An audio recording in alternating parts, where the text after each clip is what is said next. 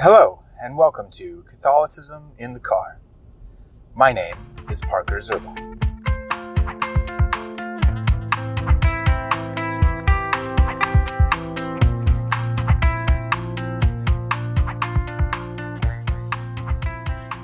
Alrighty, everybody. I'm going to call this episode Catholicism in the Car with Dogs, or Talking About Dogs, because uh, I'm I'm not going to resume with the episode on hope yet. We'll do that uh, in the next episode or two.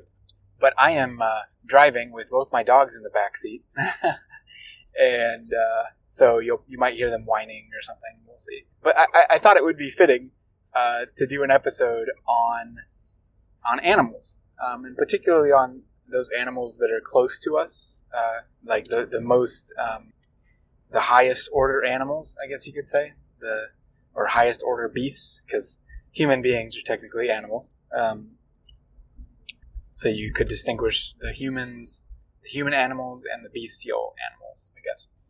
Uh, but I think it's a it's kind of a fun a fun topic.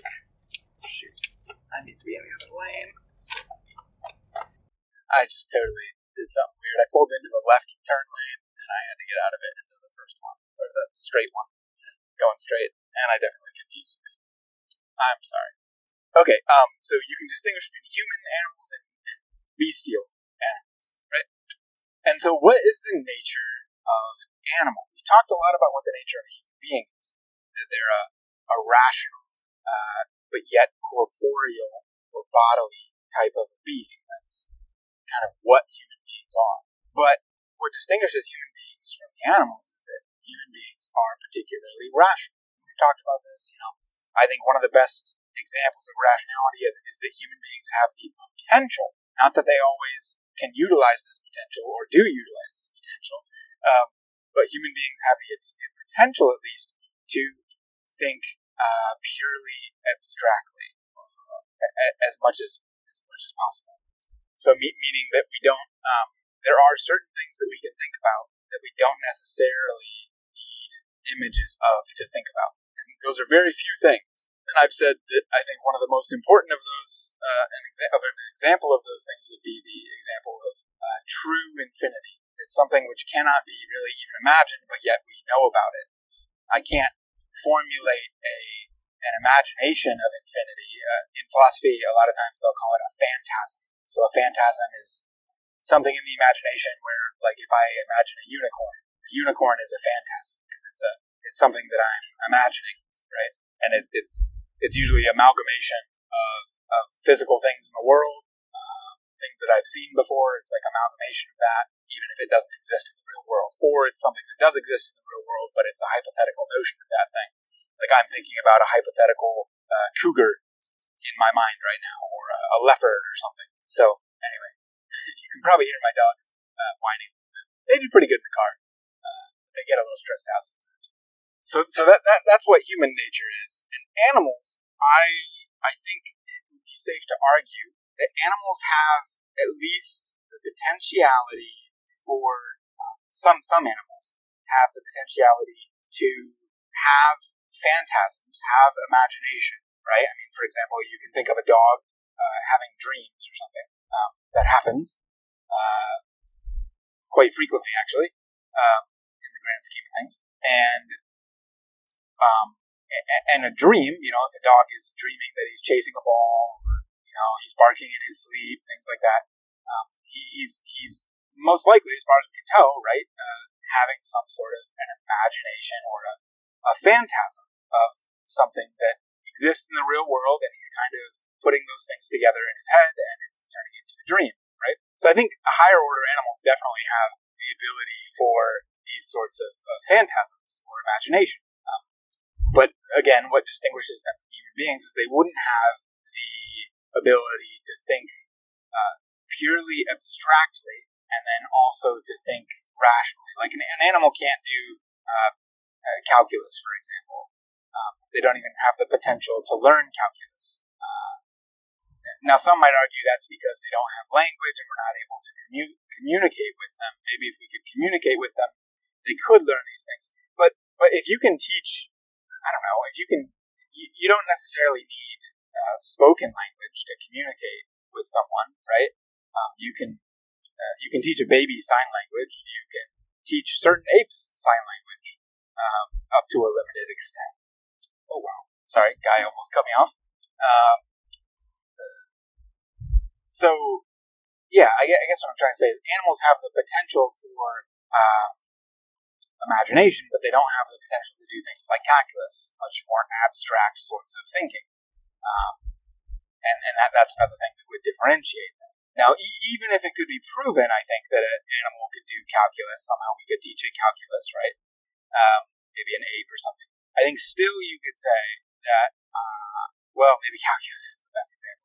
Calculus does involve the idea of infinity, um, but it involves a mathematical infinity instead of a instead of a philosophical infinity. You could say um, a mathematical infinity would be like an infinite line um, going in all directions, the infinity of numbers, right? So it's it's not actually pure infinity in the sense that mathematical infinity is it deals with an infinite number of things, whereas uh, philosophical infinity, uh, infinity, I would argue, and maybe these aren't the correct like academically philosophical terms here, but I'll define them for you so that we can you can think along with me. Philosophical infinity, I would argue, would be more like uh, one infinite. Uh, it wouldn't even be a thing at that point. Like like the fact that we can we can even imagine something that is so far beyond our own comprehension that we can't even consider it as being a thing. Like the fact that I can describe this to you right now, something like that. So, uh, this could be almost like the argument of Anselm um, for his ontological argument, right? Like, what what's the he says um, something that is greater than what can even be conceived. Like, think about something even greater than you can think about, and that's you're approaching this idea of like philosophical infinity, which is what uh, most classical theists would consider God, consider to be God.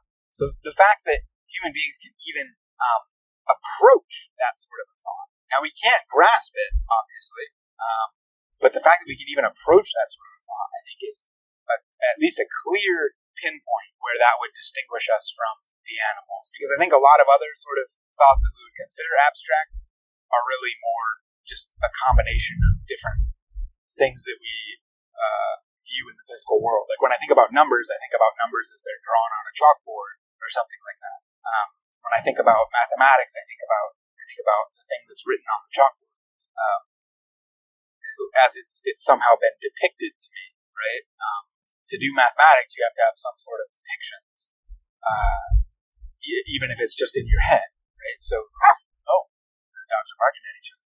They're getting a little antsy back there. Um, so yeah, I think even if one could prove that animals could somehow do a sort of mathematical type of abstraction or the abstraction of, of, of, of what I would consider an even lower type of abstraction, like a unicorn or something. Um, I, I, think that's still you could still create a, a barrier there between man and, and, the animals and the beasts. Um, in that man can think in that absolutely purely abstract way, he at least has like the ability to reach towards it, right? Um, even if he can't fully grasp it. Like an animal can't do that. They can't do that sort of high sort of philosophy. I think definitely one can argue that that an animal doesn't have the ability to do that. So I, I don't know. I, have been thinking about these things a lot lately. I think about a lot of stuff, obviously, from the fact that I I make all these episodes on this podcast. Um, but, but, but yeah, it, it's it's an interesting question um, because in, in Christian history, you know, at least for a lot of the Middle Ages, people kind of assumed that animals were just these brutes, um, and many of them obviously are. Uh, but it's interesting when you have domesticated animals. You know what's going on there. Are they somehow are they able to have higher order thinking than are other types of animals? Okay, um, dang it! I just received a phone call, so I'm I lost track of. I, I lost my train of thought anyway, we were talking about the difference between animals and humans and all that kind of stuff. I think I pretty much wrapped that up. I was probably just rambling at this point. So uh, I, I, think that there are some really good sorts of uh, distinctions that one can make, and I think that one can argue even against the hypotheticals of, say, animal rights people um, that there is still a very clear difference between human beings and animals, even if you go into the hypothetical. I don't think one can argue that even hypothetically, a, a, an animal, a bestial animal, could have uh, that sort of philosophically abstract kind of thinking uh, in that way. Um, un- unless, of course, uh, somehow God gives them uh, an infused knowledge for a moment. Uh, you could think of the uh, donkey that talked to, what was it, B- Balaam? Balaam or Balak? I always get them mixed up. In the Old Testament, what was that? The book of Judges, I think? Um, when the, the donkey turns around and starts rebuking uh, Balaam or Balak, whichever one it was, and says like, "Stop whipping me! You know, you're you're you're uh, you're hurting me, basically." Um, and and I think that that actually brings us to a, a really interesting topic. Again, a little mad back there. It's hot, and they're hot, probably a little cranky. Um, that brings us to an interesting question: Is I mean, you know, God can maybe work these miracles through an animal where they allow them some sort of rationality for a, a minute, a moment in time, as, as basically as a miracle. Um, and certainly that's possible if you take into the account that God is omnipotent and omniscient and all these sorts of things.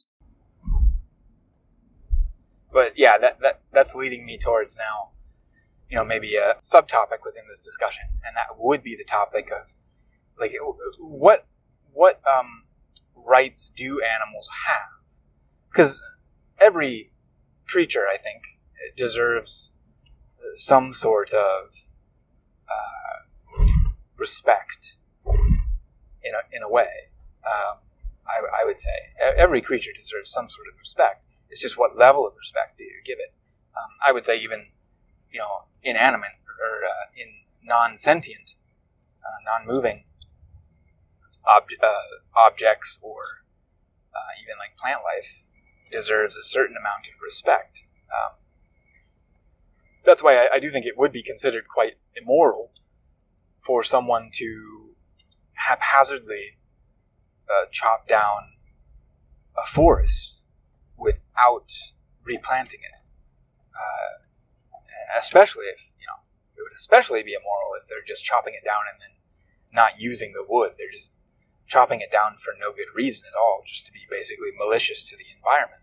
Uh, that would that would certainly be a sin against creation, uh, because God has uh, created the world and He called it good. Now, in the original with the original sin, uh, man and the whole world uh, was affected by original sin, and there are then consequences of original sin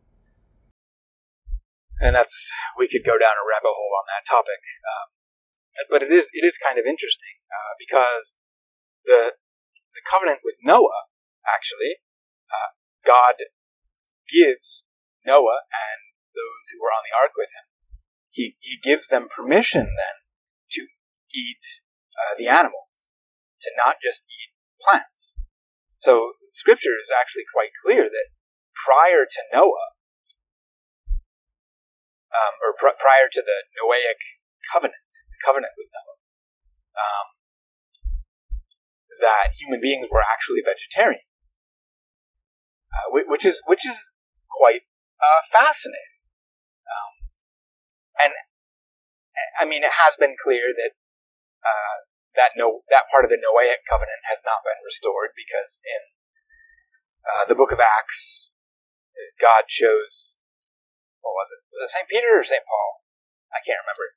Um, he shows them a vision and, and says, you know, hey, you're you're able to eat all these different types of animals now that were restricted even still with the uh, with the Mosaic uh, covenant, the, the covenant with, with, Moses. You know, uh, Jews aren't allowed to eat pork, uh, certain types of seafood, right, um, and a number of other things and, and, and in the book of Acts, uh, Christians were freed from that uh, restriction of the covenant. um, yeah, oh man, there's so many tangents we could go on there, but I'm trying to restrain myself. uh, but but it is it is interesting that humanity before Noah was a vegetarian. They weren't allowed to eat meat. Um, yeah, it, it, it's it's it's very interesting. Um, and that also begs the question, you know, so if they made clothing for themselves, uh, what was it? Was it not of animal hide? Was it uh, some sort of uh, plant clothing, right? Which most of our clothing today is made from plants, cotton, or uh, you know, various things like that. So, but but that all goes to say that, that humanity's original state was actually vegetarian, at least according to the scriptures. It was a vegetarian sort of a state. Um, and and you know the, the book of Revelation uh, and also the book of Ezekiel prophesies that uh, in the new heavens and the new earth, the lion will lay down with the lamb. Um, and so, you know, there's there's it's interesting. Like like in the new heavens and the new earth, it appears that we would not be carnivorous. Uh, we would, I mean, we wouldn't have to eat at all. Really, is is the thing. We wouldn't have to eat at all. Um, I think St. Thomas Aquinas at least posits that we could eat for pleasure. I mean, potentially, you know, God could do whatever He wants, and He could create some sort of meat or protein that doesn't actually involve killing an animal, right? Um, he could just create it ex nihilo, right, for for the risen, for the, the humanity after the general resurrection. Um, but it seems clear that, that there wouldn't be any sort of slaughtering of. There would be no more death in the new heavens and the new earth. Everything will be as it was meant to be uh, in the Garden of Eden before the fall of man. And that involves uh, no death, uh, which involves no carnivorous eating. Um, and it's also very interesting. Um, now, the, the, the, church has been very clear throughout her history that Christians are not bound to be vegetarians. Um, but I don't think one could argue that Christians should not be vegetarians. Just from the scriptural basis alone, but then also from church history, I mean, there are uh, numerous religious orders that live, or at least lived at one point, basically vegetarian lives. Uh, the Carthusians, for example, they're a reform of the Benedictines. They, uh, to my knowledge, live uh, purely vegetarian lives. They no longer eat meat. Now, that may have changed in the last hundred years or so. They may eat meat on certain feast days, maybe. Um, but I believe in the past, at least, they they did not eat meat at all. but but that's that's never been a requirement for uh, the Christian people in general. Um, and, and the New Testament has made that clear. But it will be a, uh, a reality and thus a requirement in the new heavens and the new earth. So there will not be any sort of slaughtering of animals uh, in the new heavens and the new earth. And it was just an interesting, uh, an interesting point to think about. Uh, and, it, and, it, does, I think, bring when we when we look at salvation history in that kind of overarching sort of a way. And we, we try to look at what is God's design for history? What is, what is his design for creation? Um, we see that death was not in the plan at all. Uh, and so, you know, when one takes the life of anything, one should have some sort of awareness of what one's doing.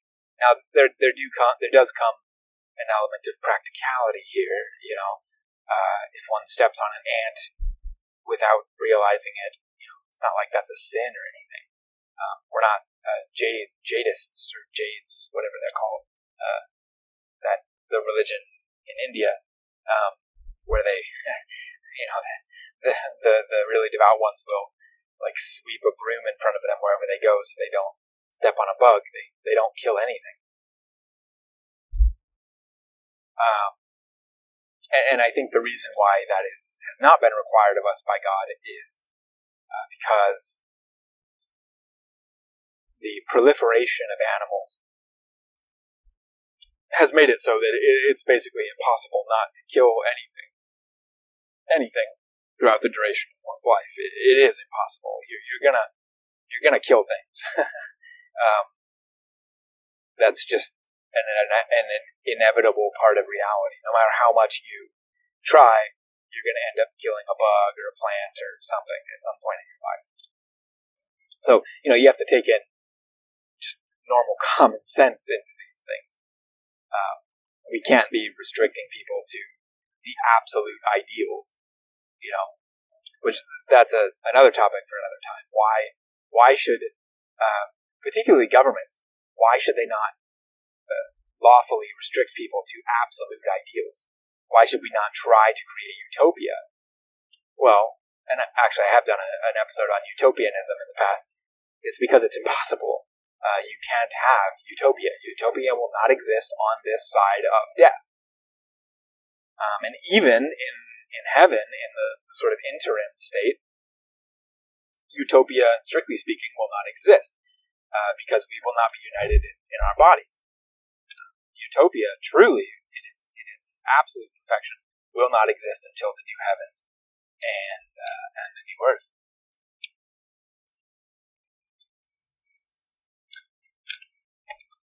So, yeah. Um, but then, how does this circle around go to the beasts again? How are we tying this back into animals and let's say animal rights to whatever to whatever extent they do have rights? Uh, you know, it, it would be that anything living, you know, doesn't deserve to die just willy nilly. You shouldn't go around killing things just because you want to kill them, right? That would be quite perverse. Um, I have a, a personal story here, and this is to my shame. Uh, when I was a teenager, I was at a friend's pond and we were fishing and a fish got stuck on our line and we couldn't get the fish off.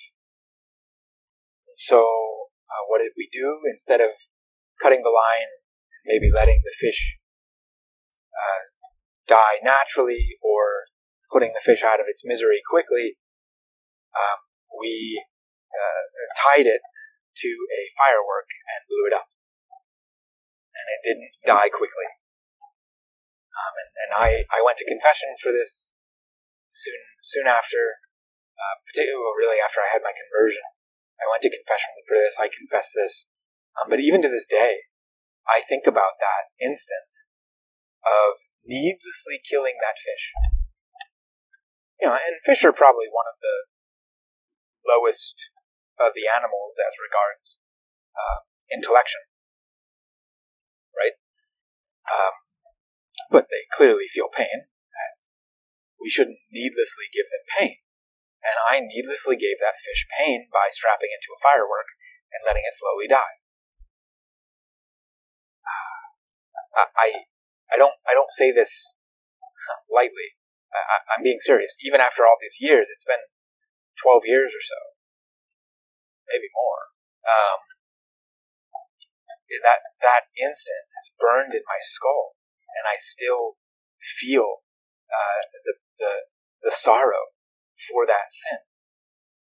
Um, I would put that up there as, as one of uh, one of the sins that gives me the most pain in in my life. Looking back, gives me the most horror at my own sinfulness and my own wretchedness. Is that moment. So anyway, like I said, I've, I've asked forgiveness for this confession. I've been absolved. I've done the penance for it. Um, and I continue to do penance for whatever temporal punishments uh, I still have not made up for. um, and I, I, definitely learned from that experience, right? That that taught me the gravity of um, of, of what it means to treat animals with respect. Okay, even plants. If I go around uh, tromping through a flower bed, you know, not only is that a sin against the the person uh, who planted the flower bed work that they would have put into it, and all of that. Um, it would also be a sin against the flowers themselves, needlessly uh, taking their life and destroying God's creation. So, so you know, every bit of God's creation deserves the respect of life uh, to a certain extent. Now, there, there is a necessity of utility there. Uh, this doesn't mean that you can't kill anything. This doesn't mean that you can't kill things for uh, for the sake of your own sustenance, right? Or else we would die. you have to eat living things in order to live. That's how our bodies work. But but there are gradients there. You know, um, do I treat plant life to the same extent as I would treat animal life? Well, no. They uh, plant life doesn't have a nervous system; it can't feel pain.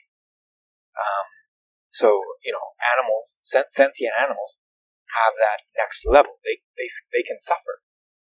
Um, and, and I think you know some people, some Christians especially, will try to argue that animals don't actually suffer uh, because they don't have uh, self awareness. I guess is what they would say, and I would push against that personally.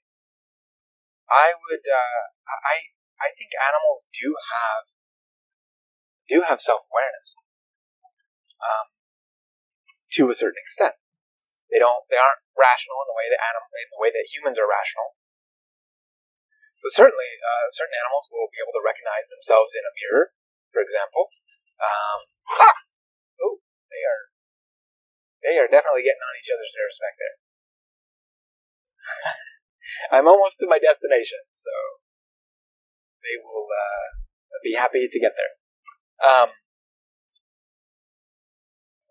uh, certain animals it, it would appear, you know, can recognize themselves. They do have some sort of self awareness.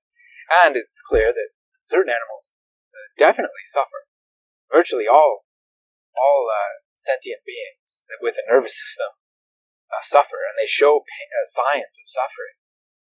So uh, I, I really, I don't think the Christians that argue that can argue it from very good um, standards, unless they're trying to say that you know it's just a brute fact that God designed the animals in such a way that they don't have consciousness, even though it appears that they do.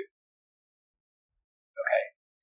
Uh, and I just think that's a bad line of reasoning. We should always take the appearances at what they are uh, before we uh, start making conclusions contrary to the way things appear. Right now, now somebody might push back on that and say, "Wow." Somebody might push back on that and say, um, you know, but Parker, it doesn't appear that God is there.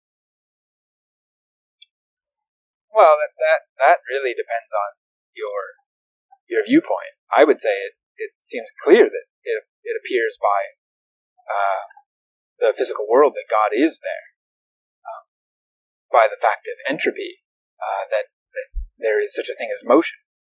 Um, I, I still think, you know, Aquinas' argument for motion, uh, these sort of cosmological type of arguments, do have weight.